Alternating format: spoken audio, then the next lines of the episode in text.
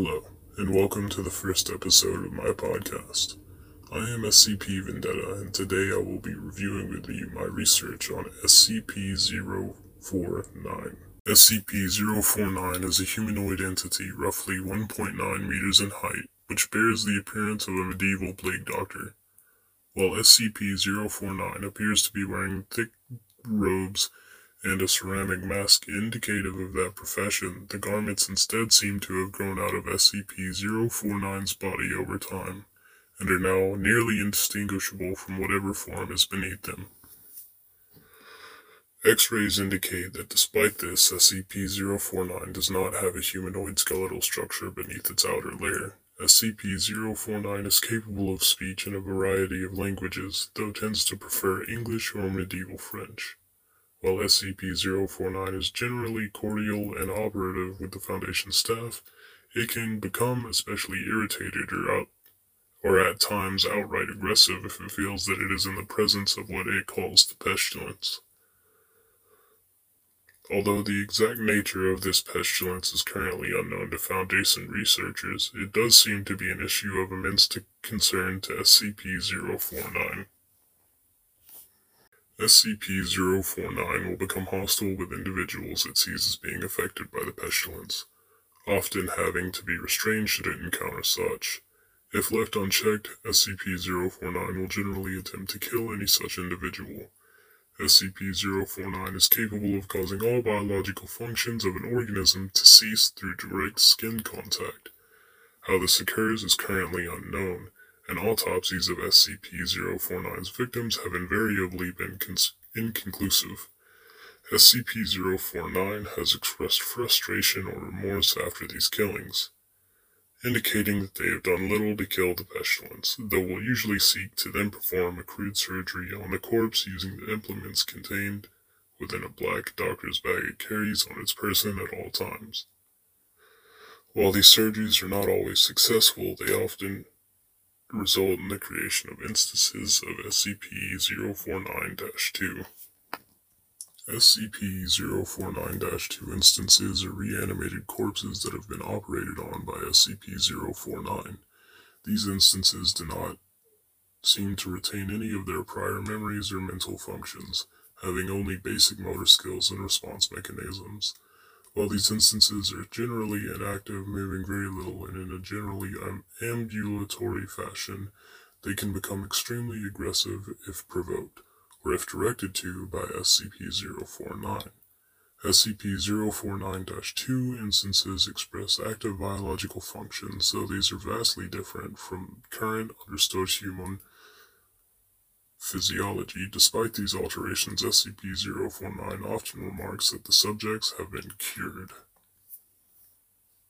SCP-049 was discovered during the investigation of a series of unknown disappearances in the town of Montauban in southern France. During a raid on a local home, investigators found several instances of SCP-049-2 as well as SCP-049. While law enforcement personnel engaged the hostile 049-2 instances, SCP-049 was noted as watching the engagement and taking notes in its journal. After all of the 049-2 instances were dispatched, SCP-049 willingly entered Foundation custody. While SCP-049 was in containment, it was interviewed by one Dr. Raymond Ham at Site 85. The interview was recorded for site personnel to review later. Here's the recording. Alors, comment devrions-nous commencer une introduction? Is that is that French? Can we get a translator? The King's English. No need for translation, sir. I can speak it well enough. Good. My name is Dr. Raymond Ham. And I. Ah, a doctor. A like minded individual, no doubt. Wherein is your speciality, sir? Cryptobiology. Why? a medical man, such as myself. Wonders abound. And here, I worried I had been abducted by common street thugs. This place, then, this is your laboratory. I had wondered, as clean as it is, and with such little trace of the pestilence here. The pestilence? What do you mean? The scourge. The great dying. Come now. You know the. Mm, what is it they call it? The. The. Ah, no matter. The pestilence, yes. It abounds outside these walls, you know. So many have succumbed, and many more will continue to until such time as a perfect cure can be developed. Fortunately, I am very close. It is my duty in life to rid the world of it, you see.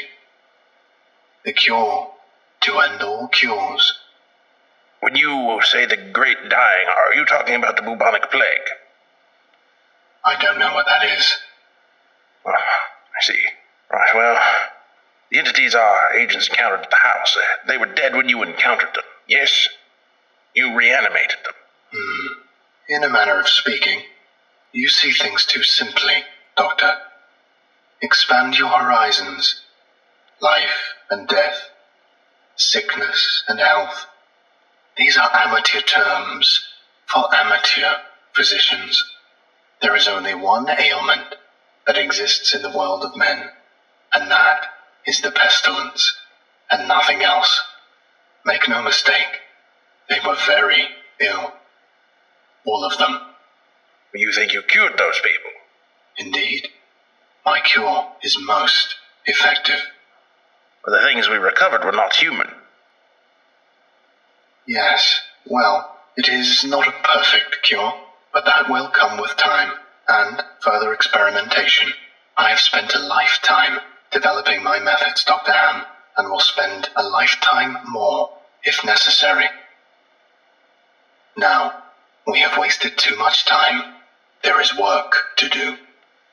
I will require a laboratory of my own, one where I can continue my research unimpeded. And assistance, of course, though I can provide those on my own. In time. Oh, I don't think our organization would be willing to. Nonsense. We are all men of science. Fetch your coat and show me to my quarters, Doctor. Our work begins now. That is all the research that I've concluded. Thank you for reviewing this research to me, and I hope to see you on the next episode.